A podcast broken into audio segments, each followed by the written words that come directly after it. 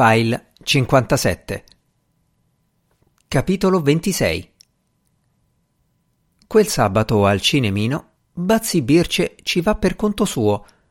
Sì, perché il Prinivelli non se l'era sentita di lasciare sola la Tripolina. Innanzitutto sembrava essersi convinta che la Lisetta fosse davvero morta solo dopo che l'aveva detto il dottor Caraffa. Sì, sì, morta stecchita. Solo allora la Tripolina aveva chiesto E adesso? E il Caraffa aveva risposto Adesso vi lascio qui il certificato, così poi i parenti possono chiamare le pompe funebri. Era stato a quel punto che l'Augusto aveva capito di essere incastrato. Parenti quali? Che non si sapeva dove fosse l'unico parente, mai visto, tra l'altro, della Lisetta. Tutti dicevano Argentina e non sapevano nemmeno dove fosse quell'Argentina lì, primo. Secondo, come fare a rintracciarlo? C'era un indirizzo, un numero di telefono, qualcosa. E se anche ci fosse stato, venire dall'Argentina era mica come venire su da Lecco, cazzo di Buddha.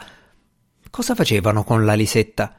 La lasciavano lì sulla sedia con tanto di bocca aperta fino all'arrivo del parente fantasma. Così alla Tripolina aveva detto ci penso io. L'aveva accompagnata in casa e aveva subito telefonato alle pompe funebri, visto che il Caraffa gli aveva consigliato di sbrigarsi. La defunta si stava già irrigidendo e non c'erano casse da morto a forma di sedia. Una volta arrivato, il cassa da morto gli aveva detto che poteva provvedere anche agli annunci, ma bisognava sapere quando sarebbe stato il funerale e mica poteva decidere lui, spettava al prete. Così il Prinivelli era affilato in canonica dove gli era toccato aspettare il prevosto per un quaranta minuti buoni. S'era messo d'accordo per il lunedì, ore quindici, e aveva fatto ritorno a casa dove il cassa da morto era ancora lì con la tripolina. Di là, aveva detto, era tutto a posto, però aveva aggiunto, poiché non aveva visto comparire nessun parente della defunta, il conto a chi lo doveva mandare. Bella domanda, pensa l'Augusto mentre dalla porta finestra della cucina entrano le note della campana a morto e Francesco Ziruddu, detto Salamandra, drizza le orecchie.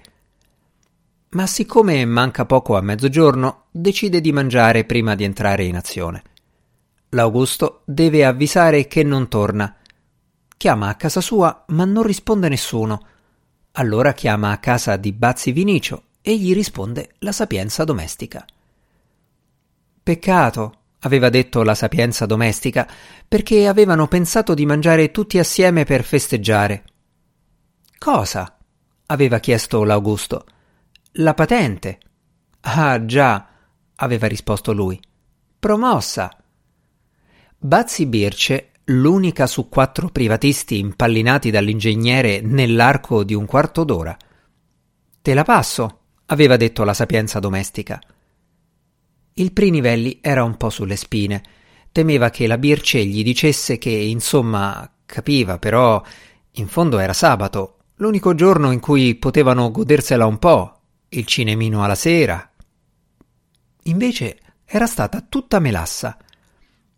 Capisco, aveva detto Bazzi Birce. Capiva bene che non poteva lasciare la Tripolina da sola in un frangente come quello. Non si doveva preoccupare per lei. La patente? Ma sì, l'avrebbero festeggiata il giorno dopo o quello dopo ancora. Cos'era mai una sciocchezza del genere di fronte alla morte? soprattutto di fronte alla morte della Lisetta, pensa Bazzi Birce dopo aver deposto la cornetta, che lascia sola soletta la Tripolina, la sua unica amica. Swiss, soffia tra le labbra, volata via in un amen, così che adesso sarà più facile far capire all'Augusto che la soluzione per la sua zietta è un bello spizio, e se c'è da ungere qualcuno, ungeranno. Oppure l'Augusto preferisce che alla zietta capiti la stessa cosa, schiattare così senza che nessuno se ne accorga, eh? dice tra sé a mezza voce.